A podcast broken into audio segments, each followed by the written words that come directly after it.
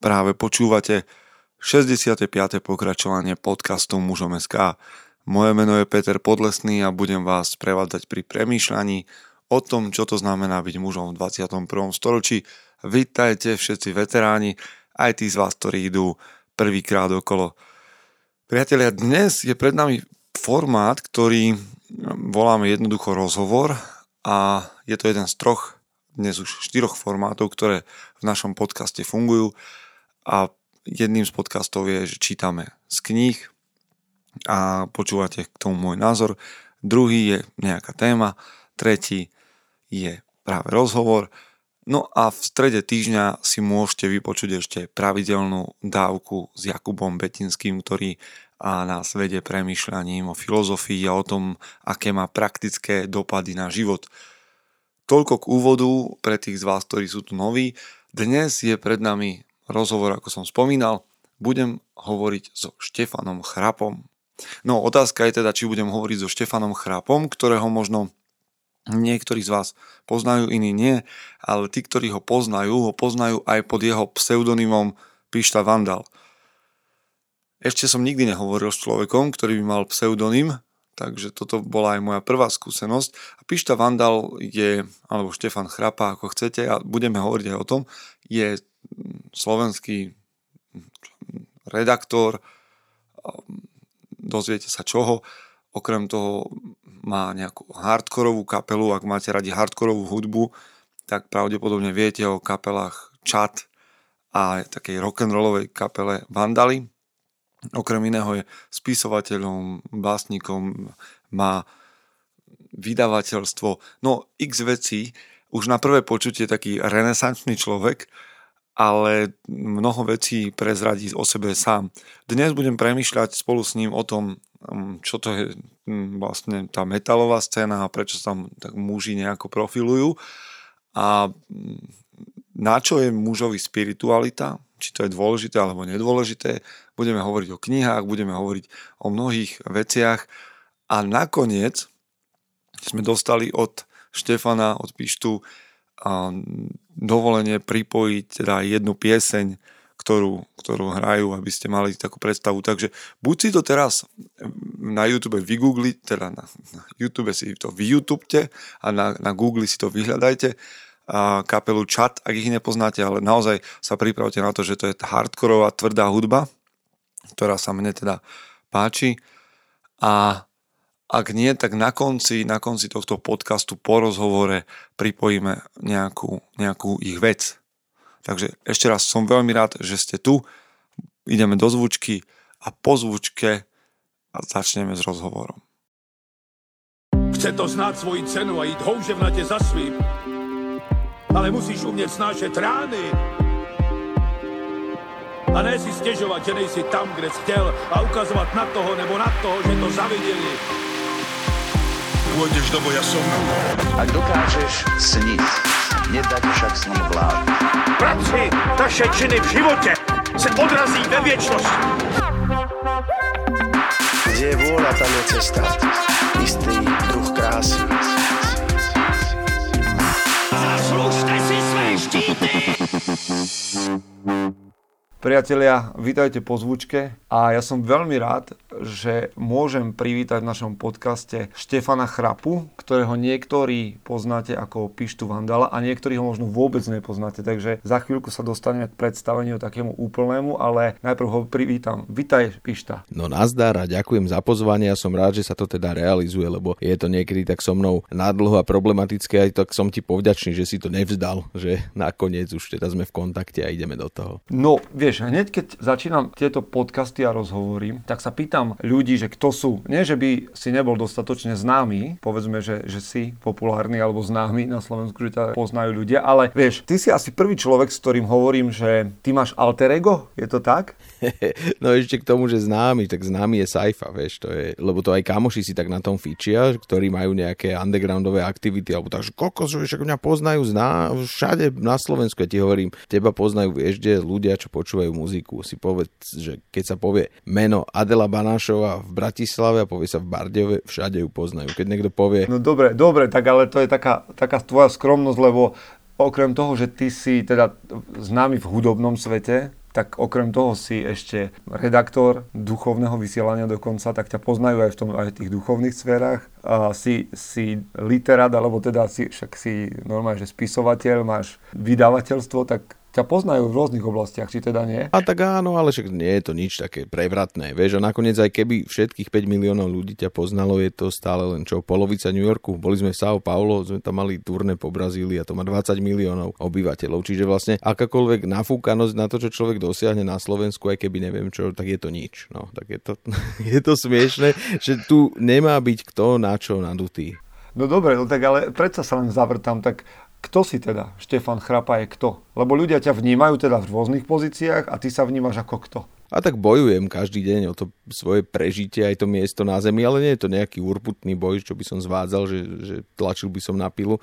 Tak keby som sa mal zadefinovať, čo ma živí, alebo čo ma nejak tak akože mi ten hlavný pracovný čas berie, tak to je, že som redaktorom toho náboženského vysielania a normálne, že pekné veci, že, že to mi dáva vlastne do života to, že sa môžem veľa pýtať ľudí, a kto sa pýta, dostáva odpovede a dostávam tie odpovede na otázky o vlastnom živote. Takže toto ma tak náplňa. Ja som predtým učil na vysokej škole a to mi prestalo dávať zmysel a nejak sa to tak aj organicky spravilo, že chcel som byť trochu užitočný, tak som sa aj za to modlil a skončil som túto v rozhlase v obratenej pyramíde. Dobre, takže to ti teda zaberá ti to priestor, ale ja sa teraz trošku budem okolo toho motať, kým mi to vysvetlíš, že ty si teda Pišta Vandal, alebo si Štefan Chrapa a Pišta Vandal je podiové meno, alebo, alebo čo to je vlastne? Tak ten Štefan Chrapa, to som si tak nejako nevybral, to si ma tak našlo a hovorím, že ak človek by si mal alebo mohol vybrať to, čím je, čím sa cíti viac, tak to Píšta Vandal celkom mi tak sedí. To je bez záväzkov, bez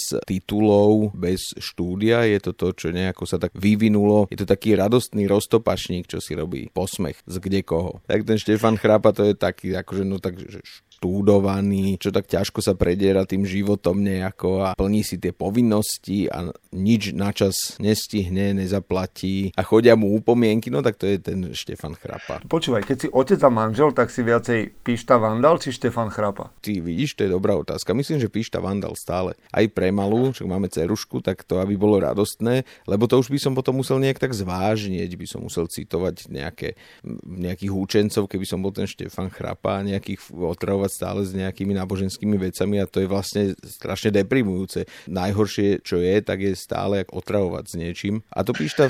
ne? A to píšta Vandal, tak to, hej, to, to som áno, ja dám si polievku kľudne z hrnca žúfanov, aj keď ma niekto vidí, aj keď ma nevidí. No, to, to vandalské tam je. Mne sa tak skladá obraz a je pravda, že ja posledné, tak ja ťa vnímam tiež nejakú dlhšiu dobu, posledné mesiace keď som pátral po tebe, tak možno troška intenzívnejšie, sa mi tak skladá ten obraz z toho, čo hovoríš a teda do toho bizarného, povedzme, obrazu, do tej mozaiky, čo skladáme, ešte ide aj to, že ty si študoval polštinu, to som nevedel, že sa to dá. to som ani ja nevedel, kým ma tam neprijali. Čiže ty normálne hovoríš, že polsky? Ty vieš, čo mal som takú ambíciu hovoriť po polsky, ale akože učil som sa, vyštudoval som to, doktorát mám, ale ten nie je priamo, že akože z jazyka to boli literárno-vedné veci. Ja som pôvodne chcel chorvačtinu študovať, ale nakoniec nejak...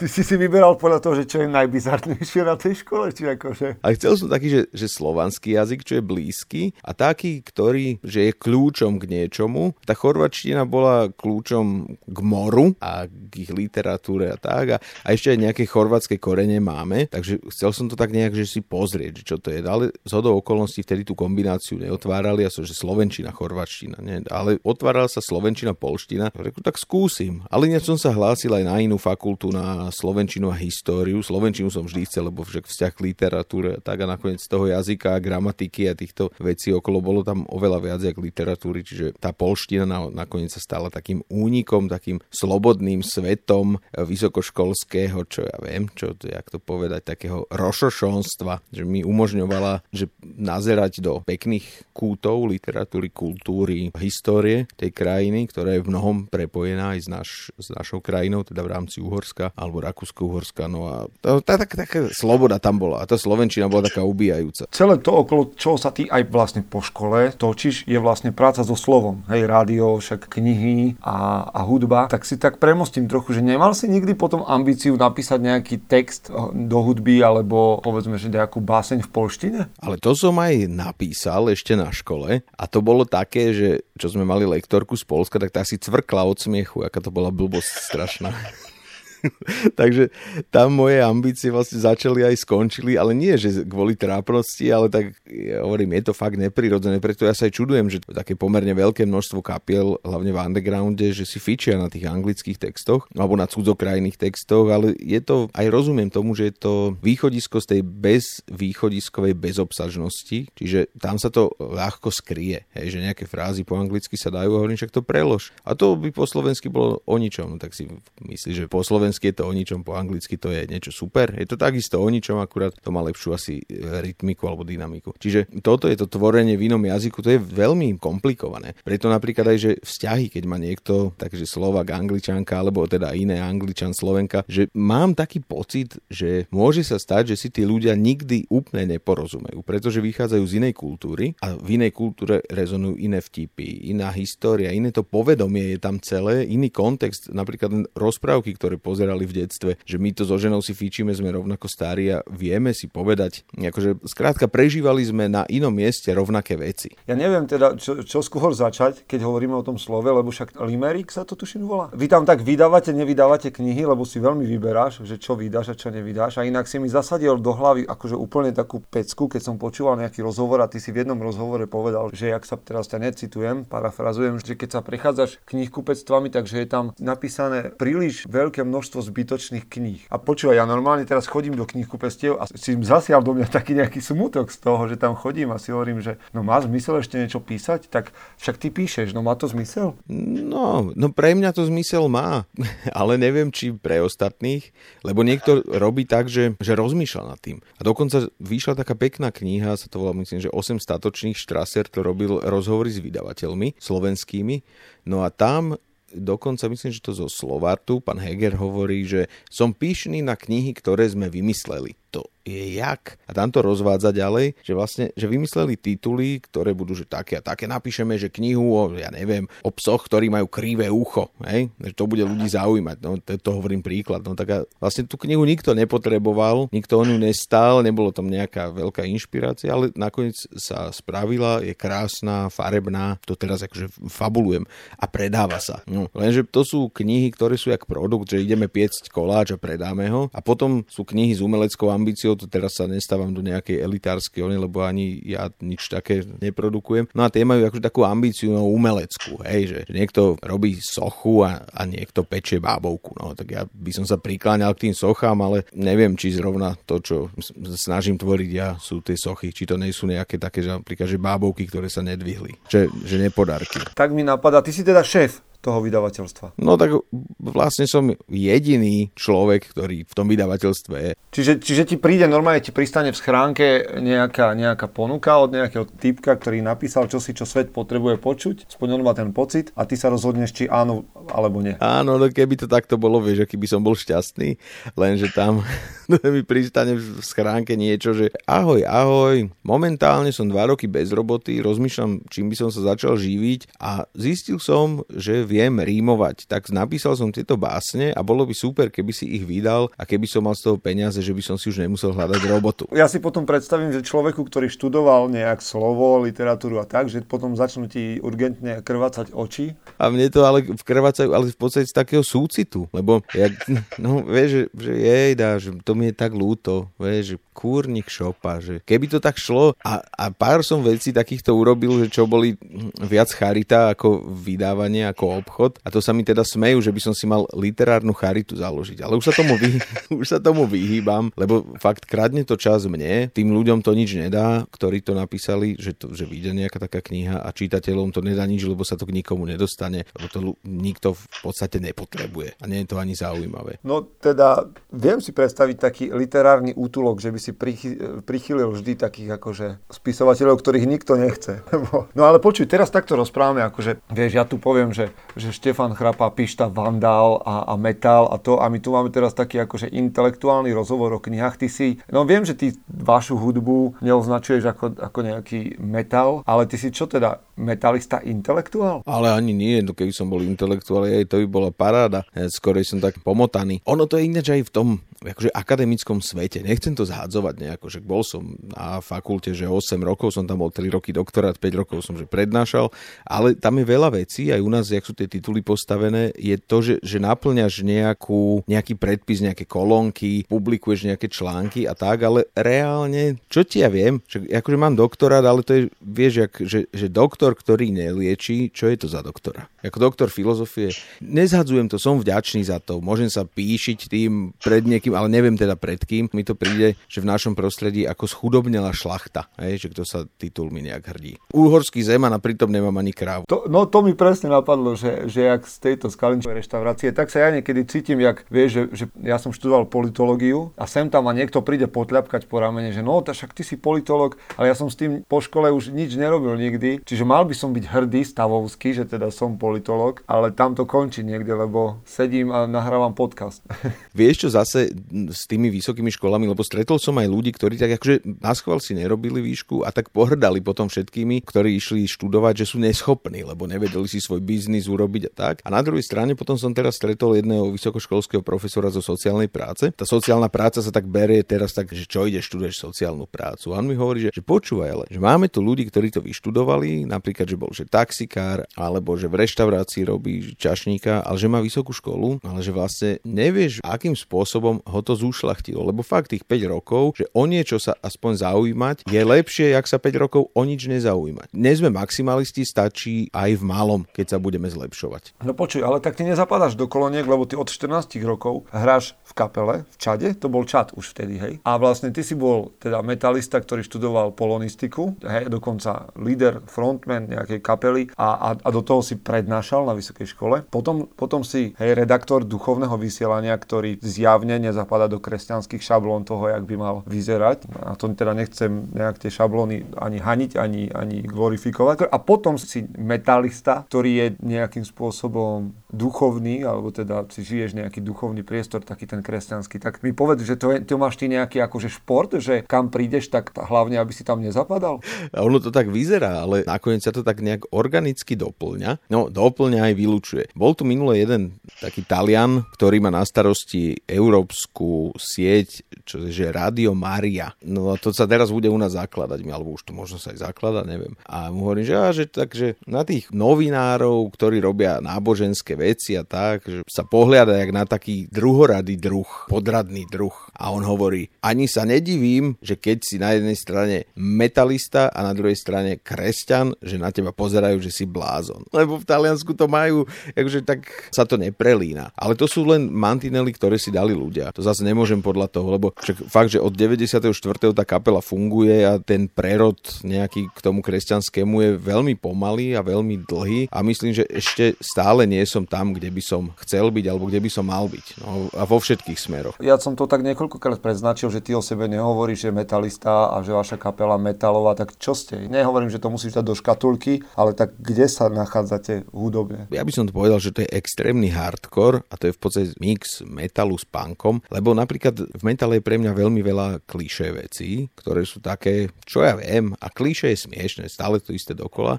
A punk má takú dravosť, a ja aj viacej som odrastol na punkových veciach, aj počúvam punk, aj, aj to myslenie také v, v hudbe, to je jednoduchšie, to mi je vlastné, také, že aby to bolo také trochu špinavé. O tom je punk. No a metal, to je napríklad zástupca metalu v kapele náš bubeník a to sú veci, ktoré fungujú 100%. To sú veci také, že digitálne až. On dá digitálny základ, ale robí ho prirodzene, nie je to akože nejak chemicky upravované, ak teraz sa zvyknú nahrávky upravovať všetko, že sa prestriháva a tak. A, a zručnosti, ktoré muzikanti nemajú, tak sa počítačom dorábajú. No a ja do toho toho to zaplňam nejakým rachotom, nejakou takouto špinavosťou, pankovou. Ľudia, ktorí zatiaľ nepočuli a pravdepodobne si to hneď po tomto rozhovore zapnú, tak by mali sledovať Čad alebo ešte tvoju druhú kapelu, ale tá je taká, hovoríte, že rock'n'rollová. Áno, to je Vandali a tá teraz ale odpočíva trošku, lebo neviem, koľko sme 4 alebo 5 albumov spravili a zrazu už to všetko išlo tak dokola, furt to isté, to sa to vyčerpalo aj tematicky nejako, tak sme si povedali, že nebudeme tlačiť na pilu a budeme robiť to, čo nám momentálne ide z rúk, zo srdca, z hlavy a to je ten čat. Ja predstavím čat tak, jak, akože ľuďom, ktorí to nepočúvajú, lebo tak našli si ťa ľudia, ktorí čat poznajú a počúvajú, o čom budeme hovoriť, ale ja som metal počúval ako tínedžer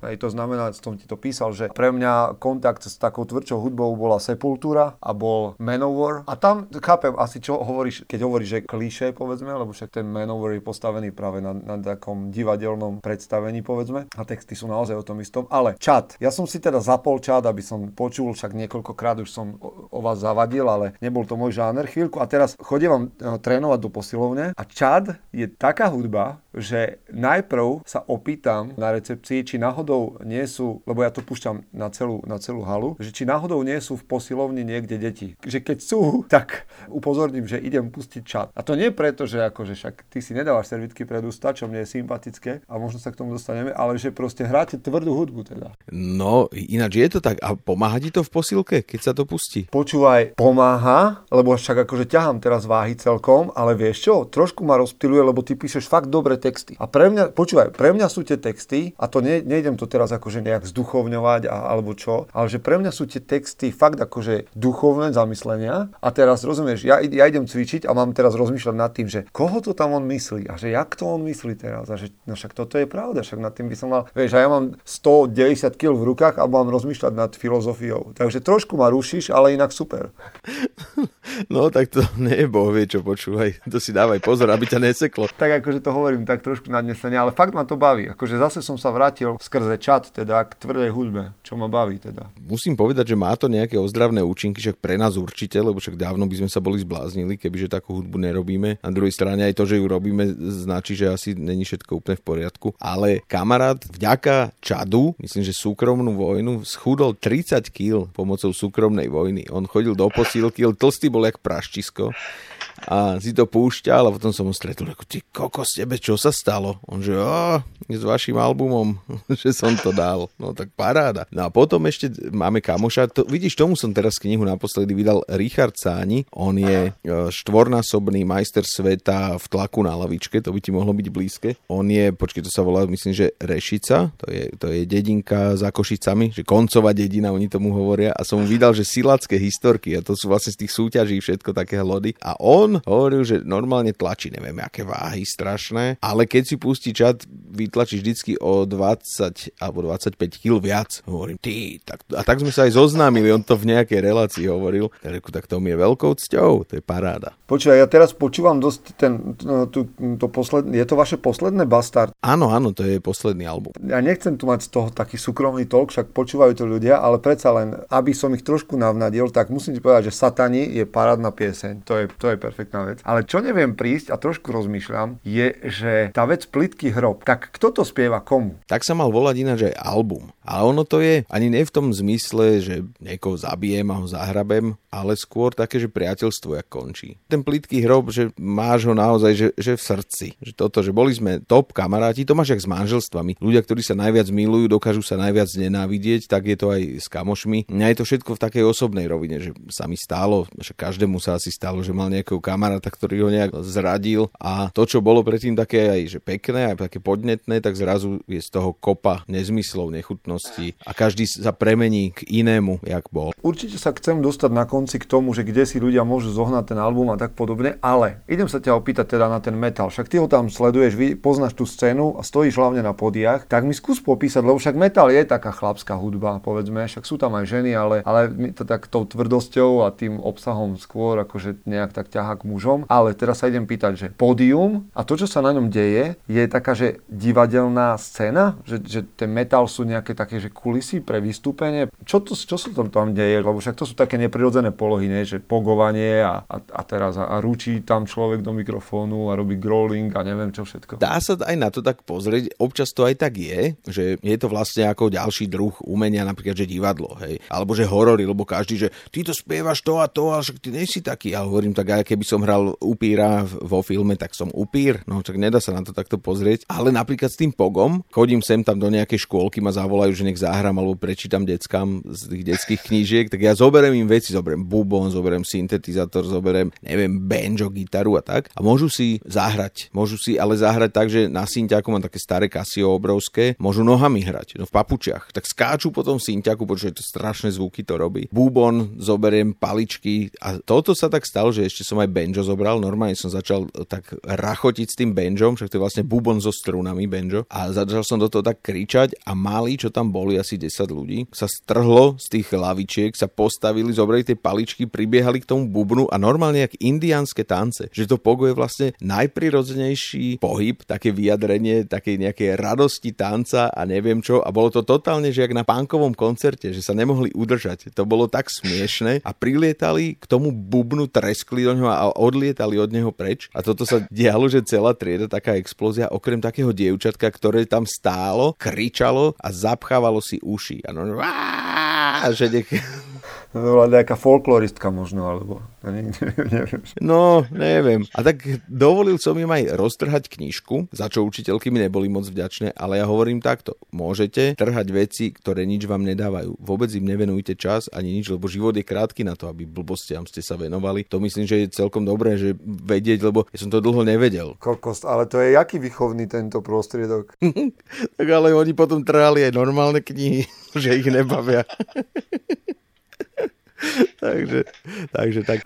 OK, no to však niekedy, tak no, že keď a, sa rúbe les, lietajú triesky, no. Ale vieš, ak to je, že stále ťa od detstva niekto bombarduje, že toto musíš, toto musíš, lebo to musíš, lebo ináč sa nepodáriš a takéto. No ale koľko zbytočností sme s tým strávili čas a nie sú nám vôbec na nič. Ale možno, že bolo tam niečo dobré, že nás to učilo trpezlivosti. Sa stiahnem naspäť k tej hudbe. Ešte jednu otázku som mal k tomu, že čo teba fascinuje na, na metale, na, na tej tvrdej hudbe. Však to je nejaký vyjadro vyjadrovací prostriedok, tak povedz čo. No pre mňa je to jak búrka. Aj keď pozerám, bývame na treťom poschodí a vidím na Malé Karpaty a keď je búrka, tak to úplne milujem. Vidím von a ma to tam tak ošlaháva ten vietor a to tam rachotí okolo, že to ma fascinuje. Akože Vánok je super, slniečko tiež, no, ale keď príde búrka, tak tam viem, že to je to moje. Tak aj tá hudba metalová je pre mňa búrka. V tom tak človek keby zaniká chvíľami. Čiže v tomto to má veľkú silu. Takže tá sila búrky, tej explózie, toho maximálneho výpetia a rachotu, to, je, to mám rád. Že ty si taký Boanerges, hej? Áno, áno, áno, syn hromu, však tak sa aj album Vandalov volá. To všetko vkladaš do hudby, či si taký typ muža, že čo v srdci búrka, tak ide aj vonku, že, že si vieš udrieť, teda vieš si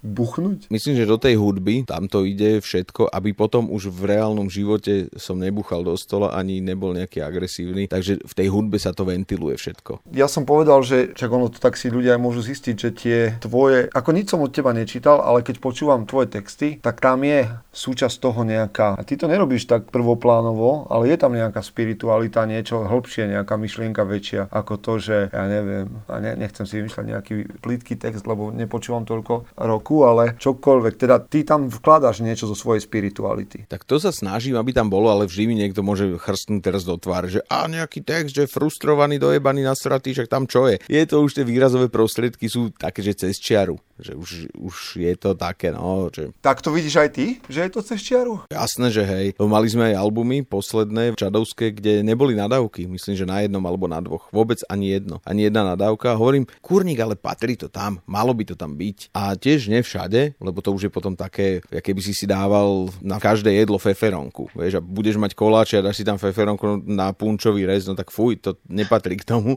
No ale tak na tom správnom mieste by to malo byť pikantné. Čiže to toto je tak. Ale vnímam, akože vulgárne výrazy sú cez čiaru, často. OK, a ty ich používaš aj v bežnom živote, alebo to je len výrazový prostriedok, akože súčasť tých kulís hudobných? Mm, práve, že aj v reálnom živote. OK, že si reál, hej, akože nie je tá hudba, že teraz prichádza Pišta Vandal, e, divadelná postavička. Ne, ne, ne, ne, ne. Vieš čo, nie je to moc akože pekné. Mne sa to tiež nepáči, že keď stretnem niekoho, kto nadáva ešte viac ako ja, že keď teraz si dávam pozor, lebo je to pohodlnejšie, vieš, niekedy to je taká skratka, nevieš vyjadriť niečo a, a vyjadríš to nejakou nadávkou, no tak. No tak však môžeš to použiť, ja, ja mám známych, ktorí v zásade vulgárne slova používajú ako čiarky, hej, alebo keď chcú domyslieť vetu, no tak sa zdržia pri tej nadávke a už to ide potom ďalej. Hej, hej, hej, hej, no tak tak, ale nie je to bohve ako žiaduce. Napríklad pri živých prenosoch, čo sme hrali napríklad v telke alebo tak, však to nebolo to často, alebo čo som moderoval niečo, tak tam podpisuješ, že nepoužiješ vulgárny výraz a je tam hrozba toho, že za jedno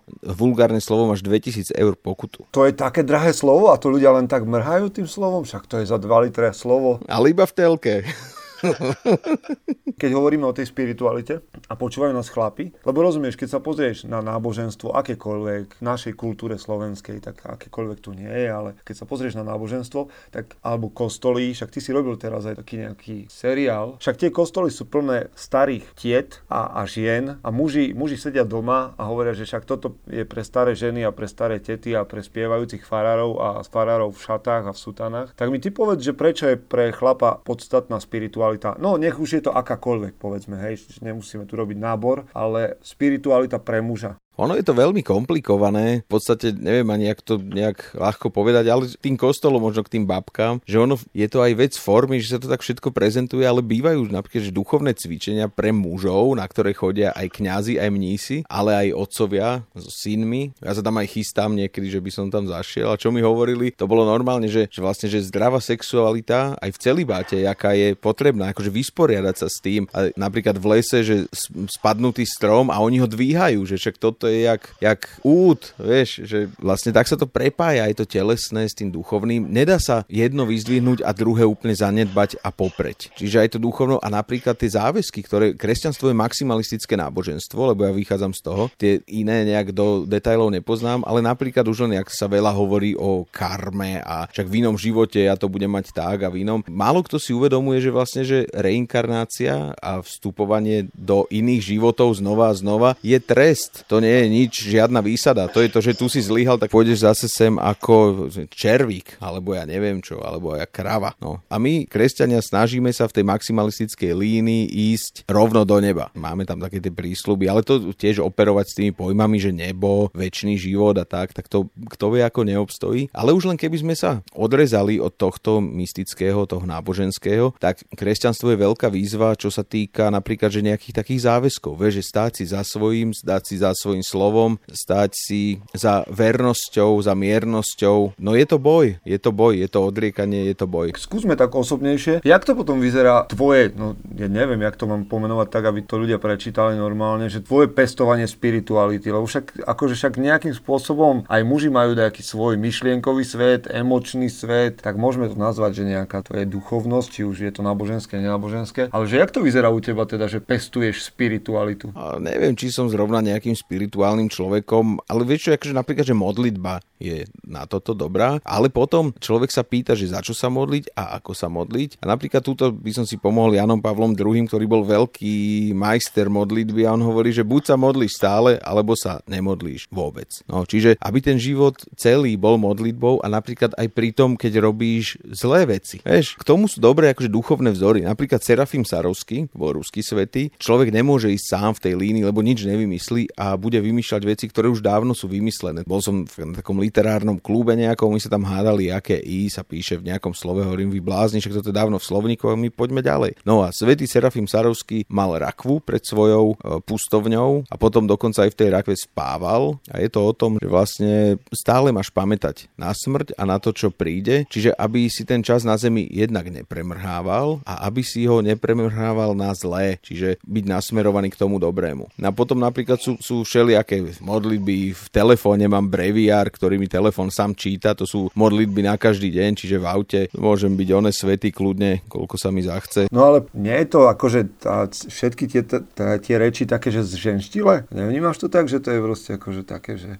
že teraz sa starajú o svoju dušičku a modli sa a neviem čo, a však proste, nad, vieš, že, že, že to rozprávam o nejakej tvrdej hudbe, ktorá je o prebíjaní sa životom a proste o tom, že, že aký si drsný a neviem čo. A, a, a možno, tej, čak sa stretávaš s tými chlapmi z iných kapiel a potom ideš rozprávať, že akože modlitba a toto a, a byť dobrý. A... Ale toto sú všeobecne platné veci, ktoré fascinujú ľudí alebo po ktorých túžia ľudia naprieč tým, či sú veriaci alebo neveriaci, či sú metalisti alebo pankači alebo ekonómovia. Lebo napríklad po, koľko sa hovorí o šťastí vieš, a o spokojnosti. Každý, ja s tebou nie som šťastný, odchádzam. Vieš, ale to je, že, že aj zle nastavené priority, lebo šťastie, momentálny stav, to je jak, ja neviem, povedzme, že orgazmus. Hej? Ale potom máš do toho spokojnosť alebo pokoj a pokoj je nadradený šťastiu a šťastie môže vysť z pokoja. Potom sú také veci, rozpracovali to títo, čo písali listy apoštolom, svätý Pavol a, a Jakub, takéto veci, vieš, či si drsný, alebo si jemný, alebo akokoľvek nad tým uvažuješ,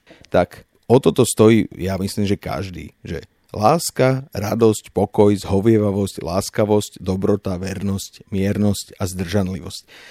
A toto je taká výzva pre tých najdrsnejších chlapov, ktorí to nechávajú na ženské, ktoré klačia v kostole, že myslím, že, že toto je ťažšie žiť, ako, ako mm, prežiť život e, tajského bojovníka alebo gulometčíka. Lebo to, toto je skutočná taká výzva do života. Ty kokos, že koľko ti príde lákavých ponúk v živote, je ich veľa. A keď už máš nejaké záväzky a ich držíš, a vieš, a tým lákavým ponúkam nepodláhneš, tak podľa mňa to je, to je veľká, to je veľká zásadná vec. Dobre, že jak sa ľudia ani nemajú nejakú že ambíciu, že viazať alebo čo, že k ničomu, ani k prácam, niečo je ťažké a zrazu odchádzaš, vieš, prídu problémy v práci a odídeš. Príde nejaké zlo do života a zrazu ty odídeš, lebo akože nechce sa ti bojovať, ale hovorím, odísť je dobré, ale tým, že odchádzaš, dávaš zlu absolútne voľný priebeh a môže narastať keď sa zlu postavíš, zlo je jak rozmaznané decko. Keď sa mu postavíš a pleskneš mu poriti, tak mu vymedzuješ mantinely. Ja to teraz nehovorím, že by sa mali deti byť, ale vieš, že, že zlému odporovať. No a to je veľmi ťažké. No, čiže toto je podľa mňa tá, taká tá drsnosť, tá mužnosť a mužskosť, ktorou by sme mali operovať. Je ináč veľmi taká jedna krásna kniha, volá sa, že Maximálna mužnosť. A to je jeden americký taký pastor protestantský napísal a tam je zásadná taká pekná vec, ktorú hovorí, že rozdiel medzi chlapcom a mužom, že aký je. Chlapec je ten,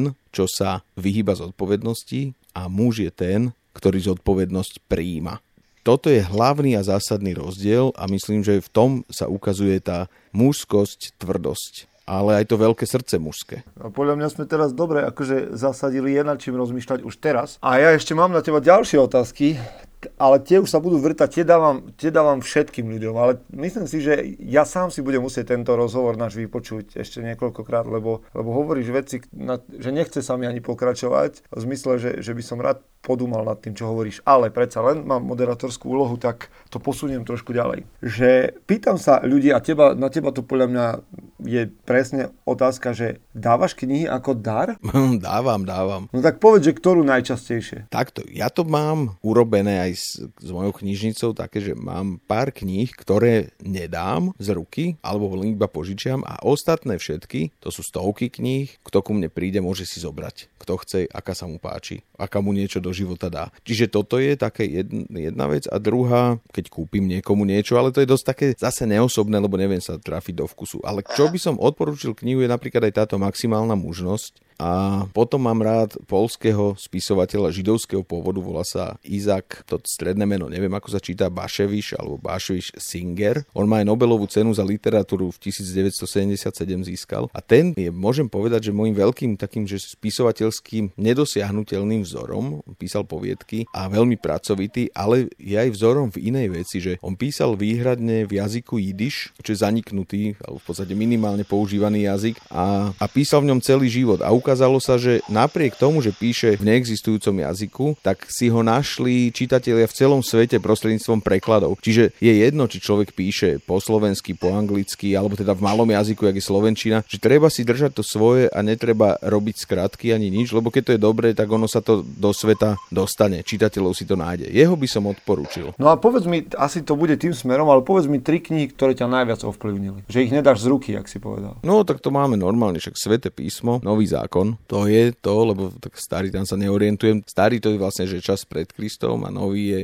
od narodenia Krista. Potom je ten Singerov Otrok, kniha Otrok, to je úplná sila, nádhera, to je o osudovej láske, o, o veľkých veciach, ktoré nás presahujú. A potom rozmýšľam ti, že... A možno aj vieš čo, že to je od takého polského renesančného autora, ktorý sa volá Jan Kochanovský a to je kniha Renesančná líra. On ti bol veľký učenec, svojim poddaným myslím, že dal slobodu, však to bolo nejak 1600, keď ešte boli nevoľníci. On bol na kráľovskom dvore, bol nejakým písarom a potom, ak to videli, aký to je nezmysel celé, tak sa utiahol na to svoje pánstvo a tam už iba písal. No ten je veľmi podnetný a okrem toho, že má také hlboké veci, má aj také, také krátke, to sa volá, že frašky, tak na tri riadky a to sú veľmi dobré veci a jemu vytýkali v podstate, že tak vzdelaný muž píše aj také blbosti a on sa s tým vysporiadal veľmi takto dobre, počuje takto to mi utkvelo v pamäť, že vyčítaš mi, priateľ môj, krátke verše tieto, ale tvoje také krátke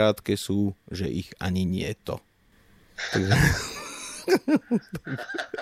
Tak, tak to je super. No. Som vďačný za to, že som nakoniec sa k tej polštine dostal a že som objavil tú krásu, čo Poliaci v literatúre majú, ktorá je inak, oni majú bohatšiu literatúru napríklad jak Rusi. Že Rusi tu stále operujeme tým, že ako hej, Dostojevský a Gogol a Tolstoj, no lenže Poliaci to majú na kvanta. Jedna vec mi tak blúdi hlavou a však nemusíš na ňu odpovedať, kľudne však to je povolené v tomto, že keby si mal pomenovať svoje obľúbené obľúbené zlyhanie, ktoré prinieslo nejakú zmenu do tvojho života, tak čo by to bolo? No vieš čo, absolútne zlyhanie bolo zlé nastavenie života, keď som mal nejakých že 14. Ja som bol taký tučko od malu a vždy som sa tak fixoval na toto vlastne, že chcem schudnúť a chcem vyhrávať veci a mať víťazstva. Bol som judista a mal som potom aj nejaké medaile a, a veľmi som po nich prahol a robil som všetko preto, aby som to nejak dosiahol. A nakoniec to skončilo tak, že ti mi z tej nadmernej činnosti, z toho trénovania a z toho, že jak som málo žral a veľa cvičil, mi ti zlyhali obličky a som skoro umrel. Mal som, že týždeň života na smrteľnej posteli som ležal. V podstate následky tohto nezmyslu, zlého nastavenia v živote si nesiem dodnes, čo je už neviem koľko, 24 rokov či koľko. Ale zase je to veľký bonus do života, že som dostal ešte tých 24 rokov do toho dnešného dňa akože bonus, že som mohol prežiť, že som tam neumrel, jak ten chalanisko, čo tam bol so mnou na izbe, ktorý zahučal. Vieš, takže bolo to veľmi, veľmi inšpiratívne a odtedy dávam si pozor aj na čo sa fixujem, po čom túžim, po čom prahne nejako moje srdce, lebo treba si dávať na to pozor, inak to súvisí aj zase s mystikou a napríklad, že s modlitbou, že za čo sa modliť, lebo modlíme sa za veľa blbostí, alebo túžime potom, že čo by sme chceli a, a veľa z toho sú také veci, ktoré nás brzdia, ktoré sú také dekadentné podstatné, ale jednu odpoveď som dostal, že mám sa modliť a to mi dáva zmysel, že za vlastnú svetosť. Lebo keď budem svetý, budem rozumieť veciam, ktoré sa mi dejú a nebudem ich chcieť meniť. Takže... Píšta, čo to znamená byť svetý? Myslím, že príjmať veci tak, ako idú, samozrejme so snahou meniť ich k lepšiemu, meniť seba k lepšiemu. Byť nasmerovaný stále na to, čo nás presahuje. Však veľa ľudí nie je veriacich a táto retorika im príde taká nejaká stredoveká alebo taká cvaknutá. A hovorím však, veľká taká moja skúsenosť bola s Antonom Srholcom. On bol Salesián a politický väzeň a o bezdomovcu sa staral 20 rokov a s ním som robil knihu rozhovorov. A on má také pekné, že, že počúvaj, že, že Boh má tisíc zmien, lebo veľa som konfrontovaný s neveriacimi za ateistami, že Boh má tisíc zmien a jedným z tých mien je aj život, čiže to je synonymum Božieho mena. A kto slúži životu, slúži aj Bohu. Čiže z toho vyplýva, že neexistujú ateisti na Zemi. A keď ťa niekto označí za neveriaceho, ty sám sa označíš, tak potom je otázne, že či je to skutočne tak, lebo životu slúži veľa ľudí. Vieš, to je, že sa staráš o svojich blízkych, staráš sa, keď máš chorú mamu o ňu, staráš sa, keď máš dieťa o ňu, staráš sa o svojho partnera, staráš sa dokonca aj o seba, lebo aj, aj to, že si, že máš telo, že máš dušu, že máš srdce, aj to je Boží dar. To sa dá všetko zušľachťovať, zveľaďovať. Čiže toto. A potom je otázne, že ak sa označuje človek za neveriaceho, že tá forma modlitby, a to je taký príklad, nie? že z čoho sa to rodí. Si neveriaci, máš dieťa. Dieťa je ťažko choré a ty túžiš, aby sa uzdravilo. A toto, čo vysielaš zo svojho srdca, tú túžbu potom, aby to dieťatko bolo OK, tak to je čo? Vieš, ak to je modlitba. Len je otázne, že či ju vieš nasmerovať, či ju nevieš, ale je otázne, z čoho sa rodí a rodí sa z lásky. A ďalším Božím menom je láska. Čiže všetko to vyviera z jedného prameňa a či to vieš pomenovať alebo nevieš, alebo či to nazývaš tak alebo tak. No, to, sú, to sú veci, aj akože dogmatický katolický teológ by so mnou nesúhlasil, lenže ani Kristus nebol dogmatický katolický teológ, ani Kristus nebol dogmatický žid, vieš, takže... No minimálne dogmatici s ním nesúhlasili, čiže si v dobrej spoločnosti. To srdce povýšiť nad obrady, srdce a, a prijatie povýšiť nad, nad, nadovšetko. To je najviac. OK, ty si načíral znova, znova hlboko a ja idem s plitkou otázkou teraz. Keď som ti povedal, že teda povedz takú svoju, že obľúbenú, obľúbené zlyhanie, tak sa ťa teraz idem spýtať na nejaký obľúbený zvyk, ale taký vieš, že, o, že všetci ľudia hovoria, že, alebo čo, tí, čo ťa poznajú, že tak to je absurdná vec, čo robíš, ale ty to miluješ úplne. Takú nejakú triviálnu vec máš. Ja len pri, ti poviem, že keď som hovoril s Myšom Patarákom, ja to na ňo prezradím, a však je to v podcaste nahraté, tak on hovoril, že, jeho, že všetci krútia nad, hlavou nad tým, že on hrá, tuším, nejaké zombie hry na mobile. Psycholog, rozumiem, že má úlet, či psychiatr teda. No a teda máš ty niečo, máš nie, niečo, čo je také, že, že absurdná vec, ktorú miluješ? No ja mám žranie takto. Žranie a varenie a dokonca, že citrón si namačam do cukru. Vlastne, že si očistím citrón a tie, tie mesiačiky dám to na poli a bach, obalím to v kryštálovom cukre a to je, to je taká explózia protichodných chutí, že to je nehorázne. No tak to by som, ale ja to žranie, to je také moje prekliatie ináč, to si musím strašne dávať na to pozor. Ale ty si taký ten gurman, že akože si vyberáš kuchyne a to a hento, alebo že proste ty žerieš, lebo máš rád jedlo? Ja mám rád jedlo, áno, žeriem ako prasa. To je priznanie, to neviem, či si už mal v rozhovore nejakom. Nemal, nemal, nemal, ale tak zase kto, kto ma vidí, tak mu to asi dojde. Minulý nejaký rozhovor bol som publikovaný a, a do komentov tam niekto napísal, že neverím tučným ľuďom. To je nápis na tričko, podľa mňa. Ale chodím už nejaké 3 roky na tajský box ráno, ešte aj s Rudy Rusom, tuto z rozhlasu kamoš, čo robí metalovú reláciu a tak sme došli na to, že náhrob bude mať epitaf, že nikdy neschudol. Takže... A to všetko súvisí s tým jedlom, no, takže to je taká uchylka. Nechcem ta nejak tlačiť do nejakej také odpovede, čo by sa mala týkať jedla alebo, alebo stravovania, ale že keby si mal šancu odporučiť mladému človeku pred vstupom do reálneho života niečo, že akú radu by mal ignorovať. Že povie, vieš, máš maturanta a teraz akože štartuje mu život a sa s tebou stretne a, ty mu, a spýta sa ťa, že čo by som mal ignorovať, keď mi ľudia budú hovoriť. Teraz je také módne, taký ten New Age model, že môžeš byť čím chceš, môžeš byť v živote kým chceš, môžeš všetko dosiahnuť. To je taká nejaká pomotaná verzia amerického sna, ktorá myslím, že vôbec neplatí. Tam by bolo skôr, že, že zhrň si to, čo miluješ, pričom sa ti zachvieva srdce, keď o tom rozmýšľaš a to zveľaďuj. Lebo potom si ľudia, ktorí majú nadanie na literatúru, povedia, že chcú byť ekonómovia, alebo chcú byť milionári, chcú mať peniaze, chcú mať auta, jachty, neviem čo a zanedbajú to, na čo boli stvorení na čo boli na zem povolaní. Je to veľmi ťažká výzva, ale tak by som tak, že, že ignoruj to, že môžeš byť kým chceš, čím chceš všetko dosiahnuť, lebo to je blbosť. To ťa akurát zmetie na tej ceste životom. Počuj, keď hovoríme o radách, tak aké zlé rady počúvaš ty v tých sférach záujmov, kde sa pohybuješ? Že sú také veci, ktoré považuješ už, teda počúvaš ich dookola, povedzme v hudbe a vieš, že to nie je pravda, len to je taký hoax, mýtus. S čím sa viac stretám, ale to je vlastne podobné, len inou formou a to je taký, že račí syndrom, raci, keď ich dáš do škatule, tak keď jeden začne vyliezať von, tak druhý ho chytia za nožky, za chvost a ho stiahnu dolu. Je to kvôli bezpečnosti, aby si neublížil, ale je to taký, normálne je to pojem, že račí syndrom a toto je tiež, že ak chceš prekročiť svoj tieň alebo niečo, svoje hranie, hranice, tak vždy sa nájde dosť ľudí, ktorí ťa budú brzdiť v tom. Kvôli tomu, aby si si neublížil, kvôli tomu, ale, ale aj kvôli tomu, že sú možno žiarliví a sami nemajú odvahu na tie veci, na ktoré ty odvahu máš, tak ti budú hovoriť, neviem, možno keď si začínal s podcastom, koľko ti povedal, že je to blbosť. Ne? No hlavne, že kto bude počúvať podcasty a dnes máme za týždeň nejakých 1700 počutí. No, vidíš to? Vidíš, vidíš, to je super A tiež cítil, že musíš to spraviť a že bude to paráda. Čiže toto je v každej tej sfére ako odraďovači. Počujem, mám na teba dve otázky v tomto ešte, že taká osobná, čo možno, že je úplne že praktická vec pre všetkých biznismenov, ktorí nás počúvajú, že čo robíš, keď sa cítiš nesústredený alebo že si zahltený, lebo však nemáš toho málo? Som permanentne roz, rozbúchaný, čo sa týka pozornosti. Nerobím nič, snažím sa len robiť. No. Mali sme takého dobrého pána Farára u nás, ktorý aj študoval vo Vatikáne a tak. A samozrejme, že som si z jeho kázni, ktorí boli podnetné a počúval som ich roky, zachoval som si túto jednu vec. On hovorí, keď mám veľký kopec papierov, tak ich po jednom začnem vybavovať. Keď je tam tisíc listov, lepšie jedno spraviť, ako jedno nespraviť. Čiže hej, to je aj to športové, že lepšie 10 klikov urobiť, ako 100 neurobiť. Hm. OK, toto si beriem teda do svojho trénerského etalónu, to budem používať. Tak sú to také maličkosti, vieš, ale no, aspoň niečo. No.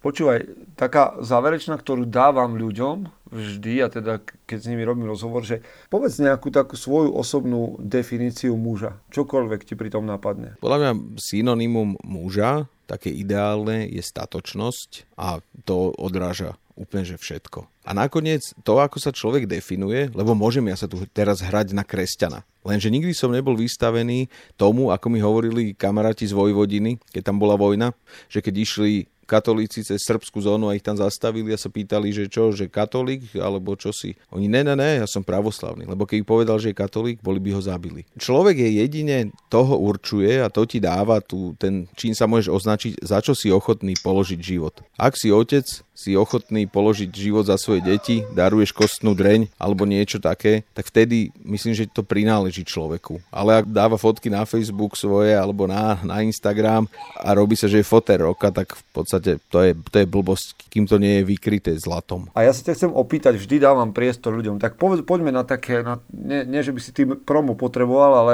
rád by som ľuďom povedal, kde ťa môžu vidieť najbližšie, povedzme, alebo čítať, alebo počuť, kde nakoniec vaše CD, aj to Bastard, lebo ja ho odporúčam, tak kde k nemu sa dostať? Takže povedz, kde ťa budú ľudia vidieť, počuť? Leto máme také voľnejšie, lebo však musí mať človek aj trošku pohov a tie festivaly nevždy sú nejaké akože dobrá voľba, ale hráme napríklad na pohode, hráme tam v sobotu, to je tuším 7. o 5. na nejakom stage, potom hráme na Ovcin Extreme, to je najextrémnejší festival, myslím, že jeden z takých najextrémnejších na svete, ten je v Trutnove v Českom, Chalanisko to tak vybomboval, že, to, že tam chodia ľudia fakt, že z Austrálie, z Malajzie, to majú destináciu, na ktorú idú a môžeš vidieť ľudí, ak sa napichujú na háky a, a, a Takže bizar, hej? Áno, áno. A do toho hraje akože metalová hudba, taká tá extrémna metalová, takže grindcore a dead metal brutálny. Vidíš, že kde inde uvidíš, že 150 kilového chlapa v tangáčok a v plynovej maske, jak skáče z pódia na niekoho. No, tak je to, je to fenomén. Musím najprv popremýšľať, či to chcem vidieť, ale je, ako ponuka tu je, no, v každom prípade. Myslím, že to nechce nikto vidieť, ale, ale deje sa to tak pohoda najprv v Trenčine a potom Trutnov, ten Obscene Extreme a potom máme na jeseň, máme turné spolu s Katastrofy, čiže tam, ak kto by CD chcel, tak na našej stránke, to je Vandal Shop alebo čo, alebo najlepšie na koncerte, nech, nech to nemusíme baliť.